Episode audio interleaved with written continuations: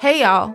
I'm Errin Haines, the host of The Amendment, a brand new weekly podcast on gender, politics, and power brought to you by the 19th News and Wonder Media Network. You've probably heard the news that this election year, our democracy is at stake. On The Amendment, I'm breaking down what that actually means, specifically for the marginalized folks who depend on our democracy the most. This is a show that dives past the headlines and gets clear on the unfinished work of our democracy. Listen to the amendment now, wherever you get your podcasts.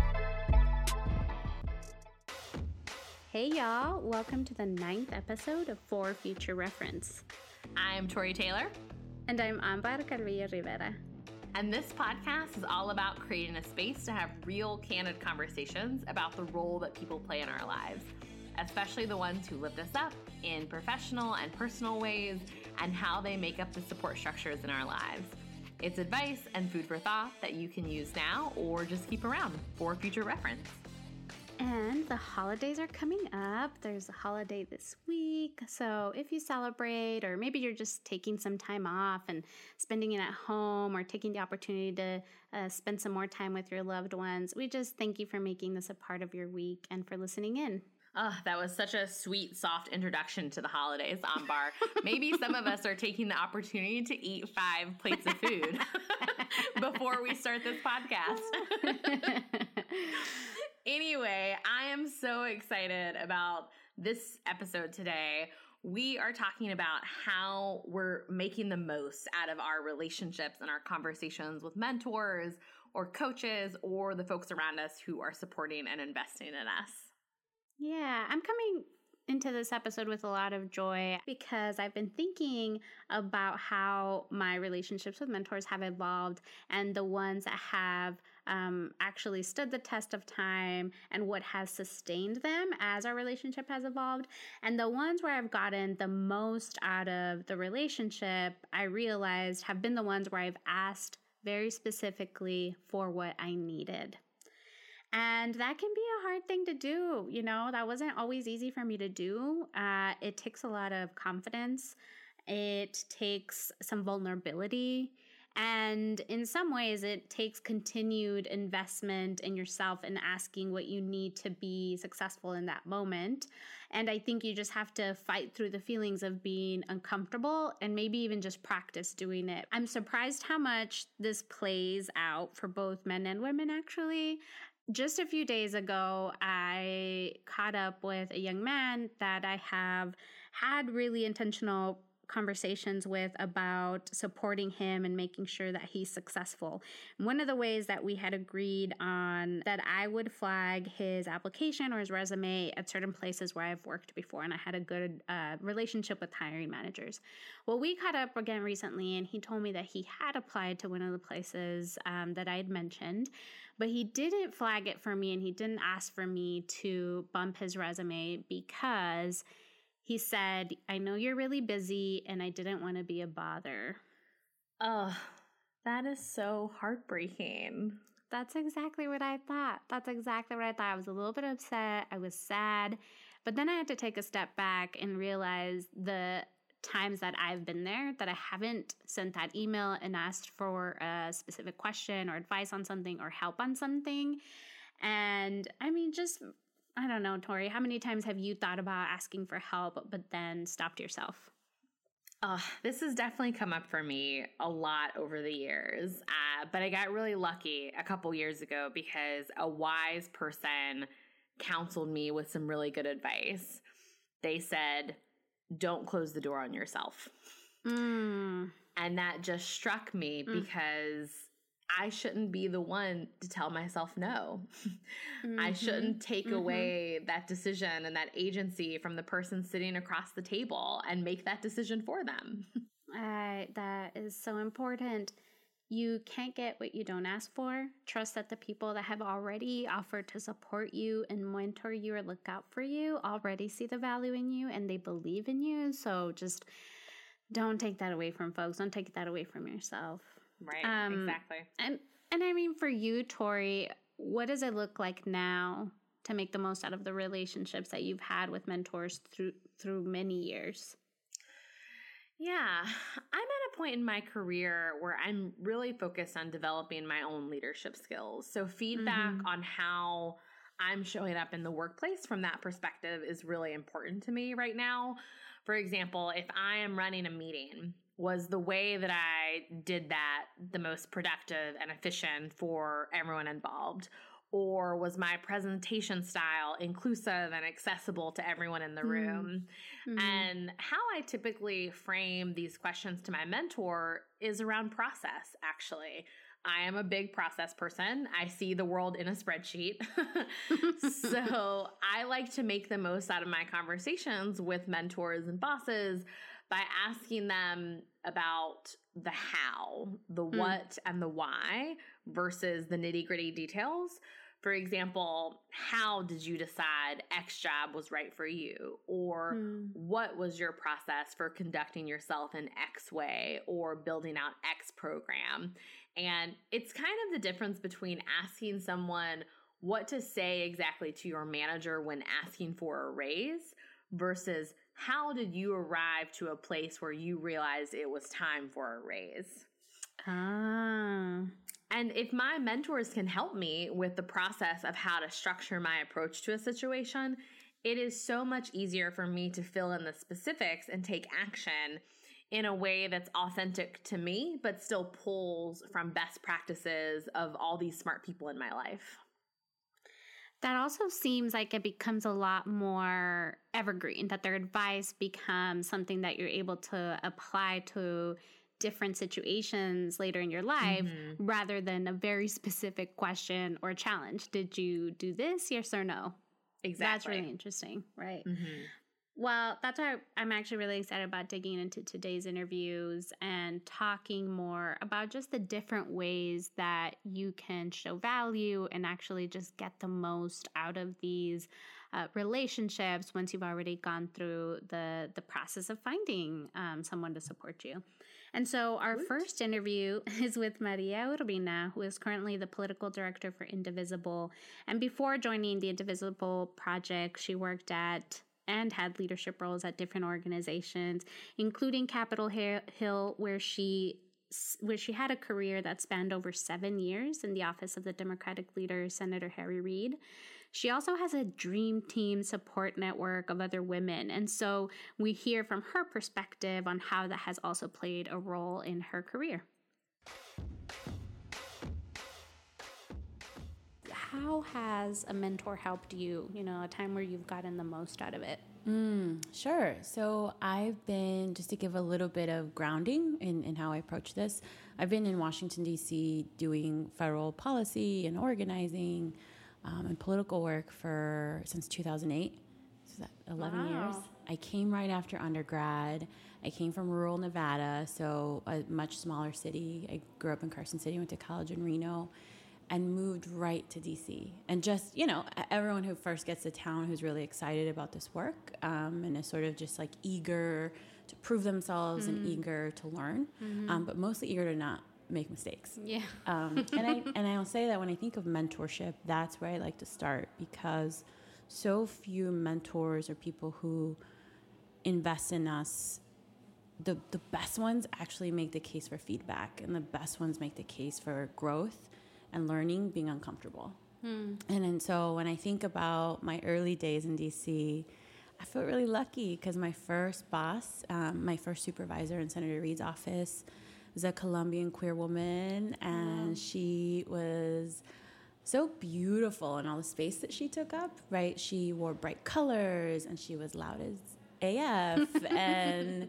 um, she talked a lot about being a Latina in the Senate. And so for me, that was so formative because there weren't really that many Latinas in the Senate to begin with, mm-hmm. let alone one who was part of the senior team for the leader, um, who was directing strategic decisions. Um, and so for me, it was one, she modeled what it looked like to be a mentor to a young person around mm-hmm. her.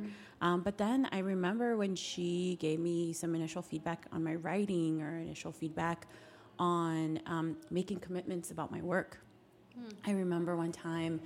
Um, I didn't. I didn't end up going to something she asked me to go to, some like briefing or event or whatever, because something else came up, and it. I thought her sit down with me felt sort of mismatched for the incident. And it wasn't so much that she was mad I didn't go to the briefing, but it was more of when you make a commitment to yourself about your work and you make a commitment to your boss about your work, you got to deliver.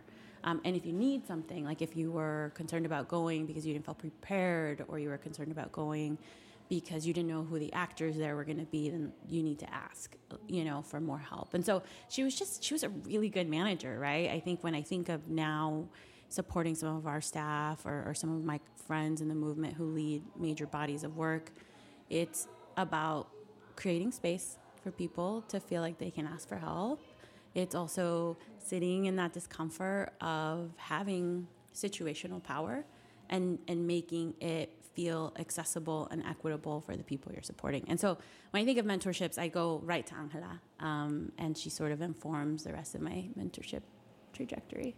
What we're digging into today is, you know, how do we how do we get the most out of our mentors? Mm. And you know, I'm wondering in you know the, the mentor you just mentioned, but also other folks that you know you have had that relationship with later have you had to set up the relationship in a way that like brought you feedback? So Angela did not need much nudging. I probably actually have gravitated to mentors who are as forthcoming as I am, who want to like get to know me in in the most authentic and work appropriate way. Um, so I would say like that I I kind of gravitate to building relationships with people like that. But I would say for folks who I've who I've supported who maybe are a little bit more shy or a little bit more um, just like have different cultural norms or communication norms. Um, realizing that actually you have a ton of agency in reaching solutions for yourself, right? And that in not in a like pull yourself up because that's gross. And I deeply believe in communal learning, um, but in the you you get to set the parameters for how you grow and how you learn, and you get to invite that, and you get to let folks know if you're not clear on something. I think also going from a culture like Capitol Hill to eventually moving into movement work, I've learned a lot about what it, the, the takeaways I want and the best practices I want to maintain because um, those cultures are so different.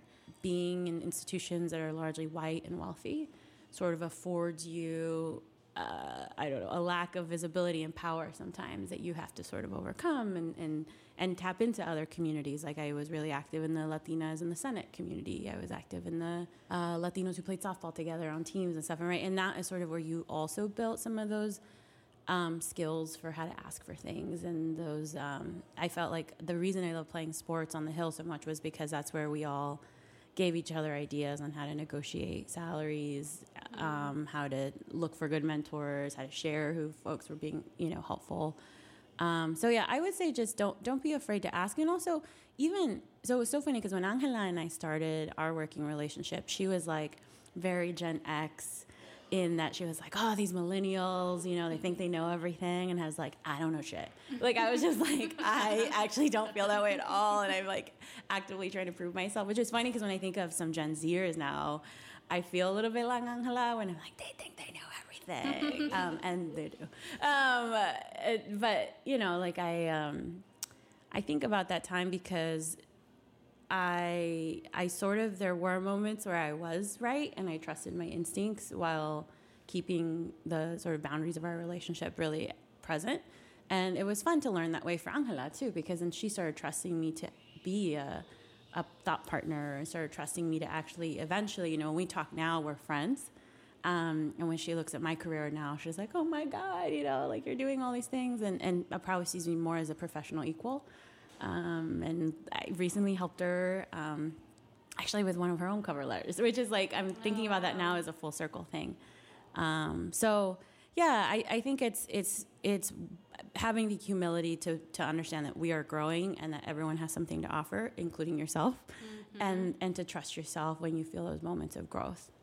That's so cool and so powerful. It just speaks to how these relationships can evolve and right. totally. how we should be nimble and flexible and ready for that. Totally. Mm-hmm. Now, in the space that you're in, you know, you're a you're a leader in, in, the progressive movement, and and you have like a squad of also other like powerful, you know, young Latinas yeah. running shit in DC. And so, how you know how did it look i think there's a different way sometimes that we when you have this one person like your manager or you know you have a mentor that's you, it's pretty consistent has coached you supported you Yeah. but i also think there's like if you haven't found that that's okay because there's also like when you do have like a support structure and network how do you get support in those settings So the squad goals, um, and but more importantly, building community.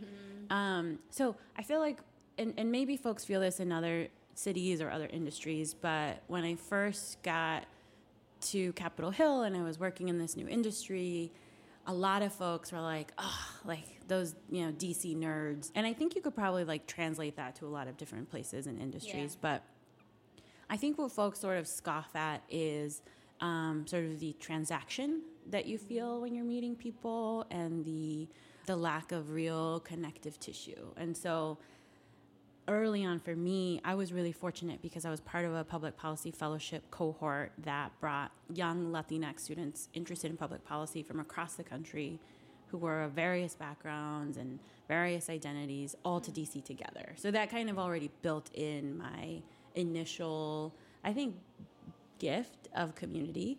Um, and seeing seeing how much learning and love was created in that cohort, it was very, very, very clear to me that you know the best way to survive Yeah. DC um, and this work is to to be clear on who your people are, um, and the rest is noise. what what advice would you have for folks you know who might not have a mentor that you know really helps lay out some of those parameters for them? And what advice would you have for folks about you know how do you figure out what you need? And how do you figure out what type of mentor and what type of utilization you need from the people around you?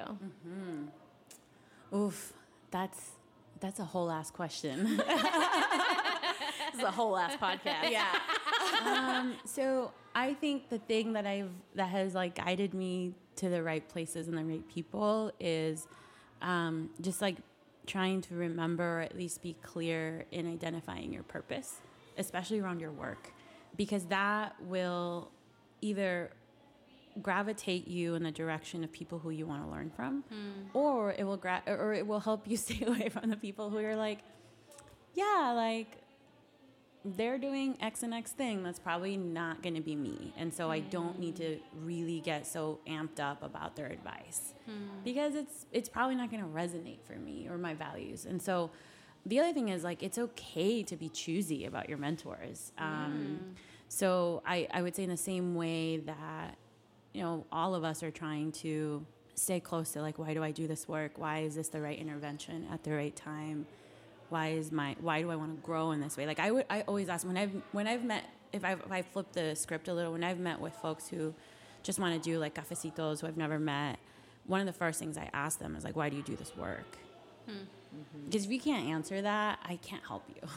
yeah Um, and it, it doesn't have to be a full thesis, right? It doesn't have to be a full answer. But I remember a young lady once told me, like, I want to be the top person at this, like, you know, I want to be the top person at the White House and the top whatever person. I don't want to like totally out anyone, right? And I was like, why? And because there's not other Latinos doing it. Okay, so once you have power, what what are you doing with that power? Um, and so that's the other question I ask, especially in our spaces where we so desperately want visibility and we deserve it, right? Our institutions lack such representation of our people and our struggles that we absolutely deserve visibility in our communities and our government institutions. And if we representation for the sake of it, number demographic numbers for the sake of it, without an analysis, a power analysis for why and what you do once you are in spaces of power, then to me, it's we are just kind of engaging in the same, I think, um, models of power that can be destructive. And so I, I think it's always important to have a why, even if it's not fully baked, because that will draw you to the right people. One of the things I used to ask people too is ask people questions that you have that you actually want to know the answers to. Oh, yeah.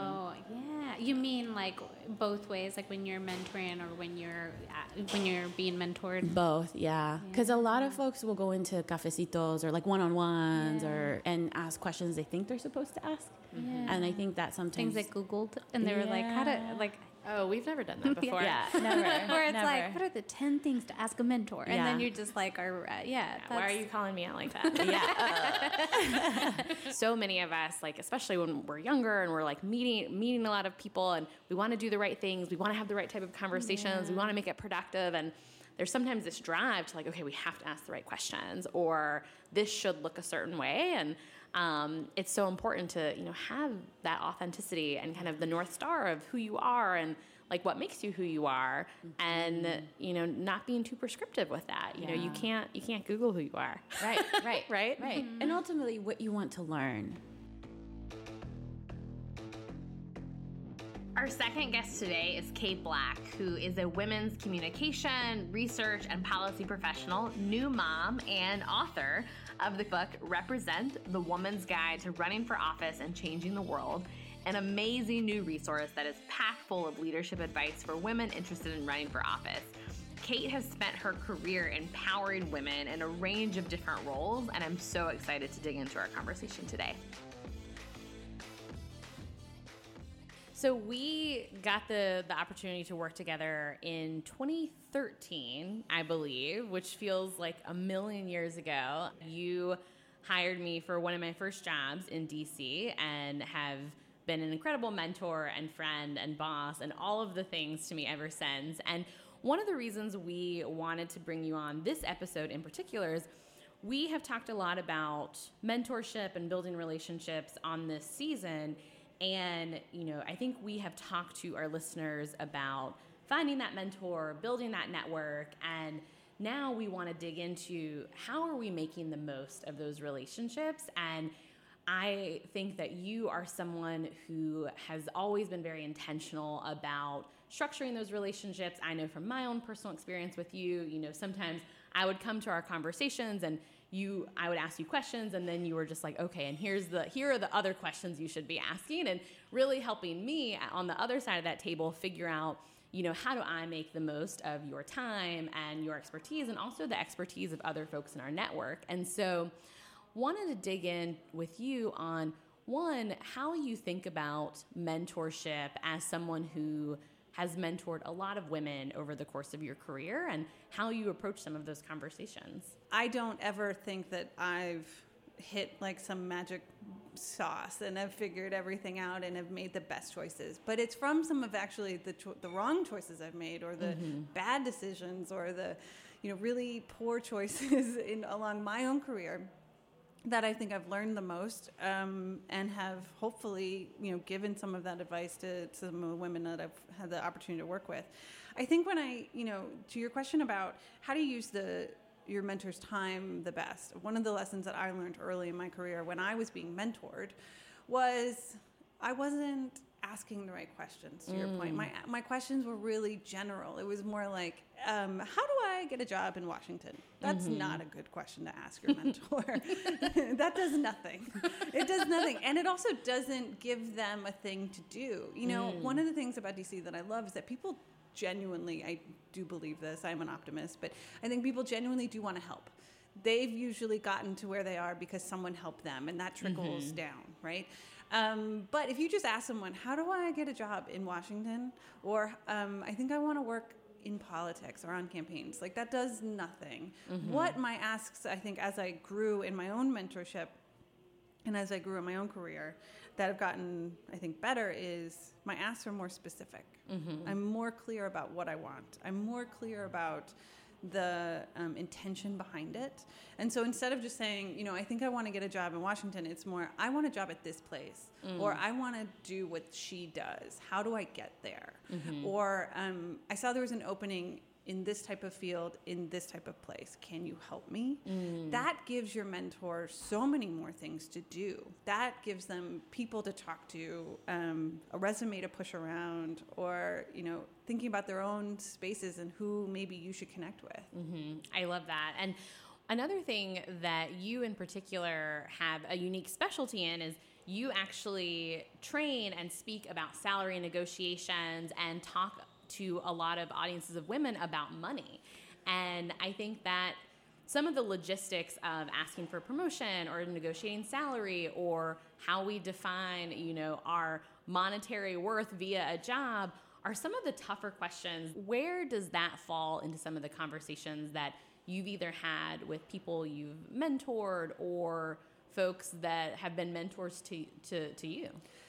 You have to be uh, willing to put a dollar amount on what you want to ask for. And this is where it gets mm-hmm. really about being specific. Doing some research, and that research can include talking to other women and men about what they're getting paid. Mm-hmm. You know, not being afraid to ask a question about salary transparency. Mm-hmm. Now, this can get a little uncomfortable, and some people may not want to, but uh, doing some of that on the ground research will help inform how much you should be asking for. You know, what is the market rate for for a researcher on a campaign? What is the market rate for a political director at a nonprofit or a PAC or mm-hmm. an executive director at a DC think tank? These are questions that you probably know people who have the answers. It's time to mm-hmm. start asking them. Well, taking taking a little bit of a step back, you have made a career of empowering and helping women. What do you think some of the biggest challenges that you see women facing when it comes to mentorship or building support structures in these different organizations you've worked with and also, you know, writing this book and all the research that went into it? I think there are three challenges that I that I've seen. One is broad. When we think of mentors, I think sometimes we think that they have to be older, sometimes male, be well established in their own personal careers.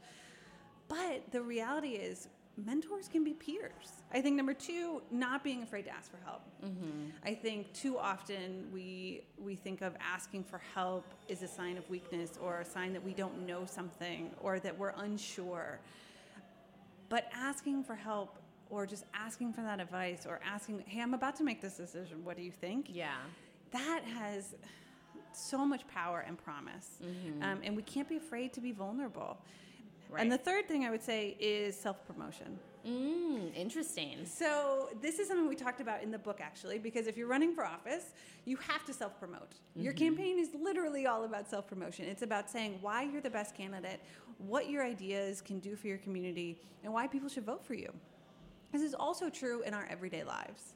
You know, self-promotion is something though that I think so many women, myself included, to be honest, um, find hard and unappealing and garish and kind of gross sometimes. But when I hear men talk about themselves, you know, just you mm. drop into some of their casual conversations, they're constantly kind of just saying like the cool shit that they're doing. Yeah. They're constantly telling each other what they've been up to without any fear or trepidation. And it's important when you think of self promotion that it's not facts. It's about what you've done and what you feel and why you're proud of the thing. writing a book isn't the only big life update that you've had over the last few years. So, in addition to writing a book, going on a book tour, you also are a new mom. I am. I am. You know, I had my son uh, last Thanksgiving. He was little turkey baby.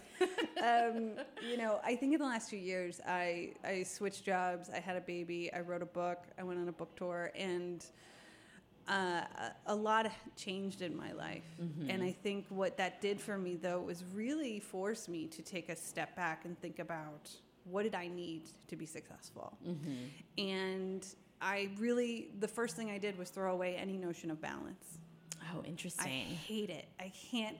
The notion of work life balance, this is something that I feel like we, as women, it's in the zeitgeist, right? We're mm. constantly kind of told, well, you, do you have work life balance? What about this new job? Does it have work life balance? Honestly, it's a trigger for me. It- like just the phrase, it, just, It it is. sends me into Well, a spiral. And so I had to throw it away immediately because what it was doing to me was forcing me to. I mean, if you think of a scale, it's two sides. They're constantly fighting each other, mm-hmm. they're constantly working against each other.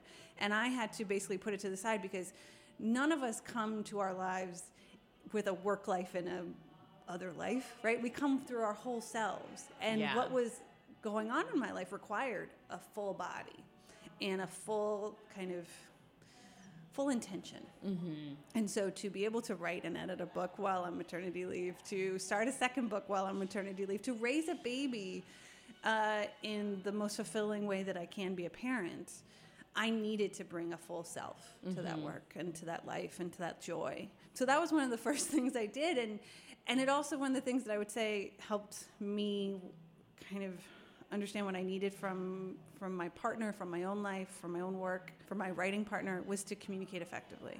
I don't think I've ever been as good of a communicator as I have been in the last year since Charlie was born, um, because you do have to say what you need. Totally. And one thing that we have talked about a little bit on this show is how the support structures that you require as you move through your life change.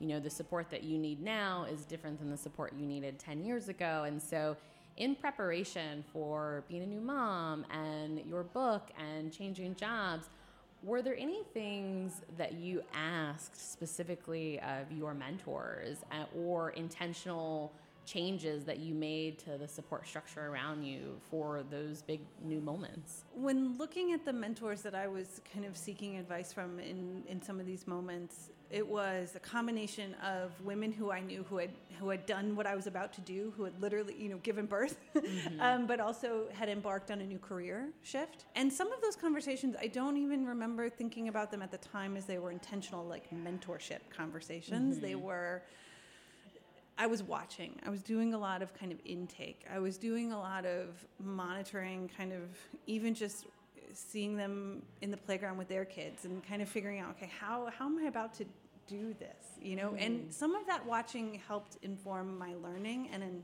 informed my doing later on. So that was number one. The second thing um, is I started to kind of give myself the permission to change the way in which I interacted with my mentors and my friends and my peers.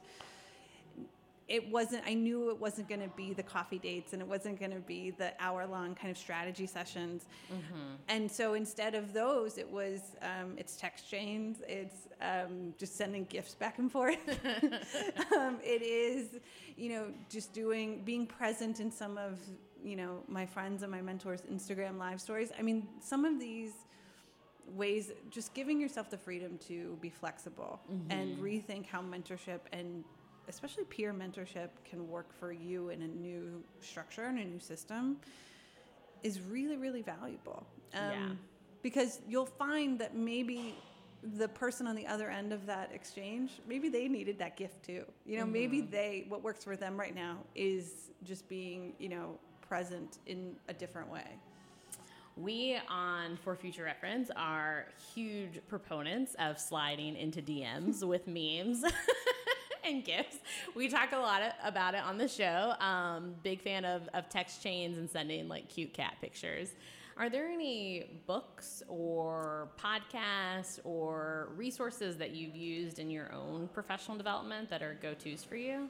I mean, well, I'd be remiss if I didn't plug my own book uh, represent the Woman's Guide to Running for Office and Changing the World. The other book that I remember reading is The First 90 Days, and that's a book that, for all you management files out there, it is, it is tried and true. But it does talk about, you know, you're going into a new scene, a new space. Um, how do you make that first 90 days successful? One of the biggest things that I could tell anyone who's going into a new job is to uh, think about what your boss is reading. Mm-hmm. And it's good advice. Yeah, I think um, a good anecdote for this. I re- recall when I started at Emily's List, my new boss was she would drive in to work and she listened to NPR on the way into work. Mm-hmm. And I, at that time, was not an NPR listener. Uh, but because she did, and she would come into the office and say, I listened to these three stories on NPR. Let's do this, this, and this. I was mm-hmm. like, oh, fuck, I need to listen to NPR in the yeah. morning because she's doing that.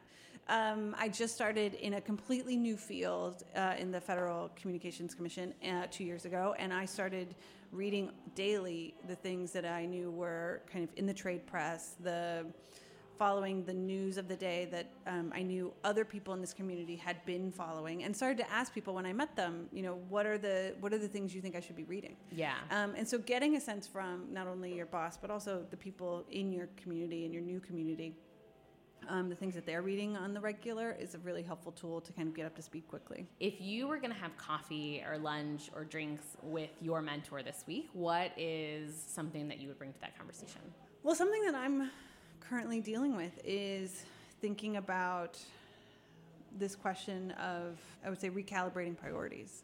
Mm. You know, mm. I just got back from a book tour. I came I took a month off work to do that and figuring out now that kind of reentry period of my day-to-day job, the the side hustle that's continuing with the book, and it's really exciting. And and also kind of just re-engaging with my family and getting back into some of that day to dayness of it all. As always, we're super lucky we had the chance to spend time with women like Kate and Maria. Uh, what are you taking away with you, Tori Taylor?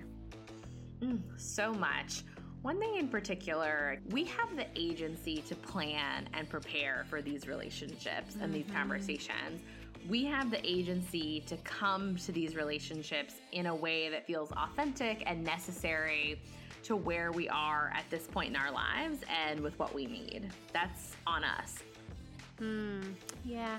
One thing that came up when we were talking to Maria that I'm holding on to and and just kind of sitting with is a point that she made about just recognizing that you might not always be ready for the full mentoring relationship. And I mean that, you know, she talked about maybe being at times not ready to hear the feedback that she was getting or hear some of the advice that she was getting from folks um, that were in, in positions to, to offer support and that i think that's really interesting and that sometimes you just have to be real with yourself and, and know that maybe you're just at a point in your life where you're not really ready for that kind of, of relationship and, and mentoring in, in your life and that that's, that's okay too Totally.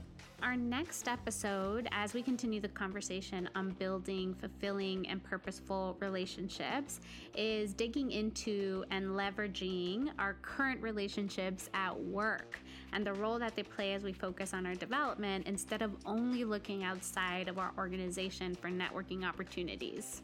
I'm excited for that conversation, and we want to thank you for listening today. And make sure to subscribe and ask some of your best friends to subscribe and rate the pod too. We hope that this helps for now or for future reference. Talk to you next week. For Future Reference is a Wonder Media Network original show. Are you a young person of color or an ally who wants to know how you can get involved in the social justice fight beyond the protests? Don't worry, Pod for the Cause has your back. Pod for the Cause is the official podcast of the Leadership Conference on Civil and Human Rights and the Leadership Conference Education Fund, where host Ashley Allison expands a conversation on the critical civil and human rights challenges of our day. From the courts to immigration, we're fighting to build a democracy where every voice matters. Through this expanded dialogue, Pod for the Cause wants to spur activism that drives change in our communities and country. Get more info at podforthecause.org. Be sure to listen and subscribe to Pod for the Cause wherever dope podcasts are found.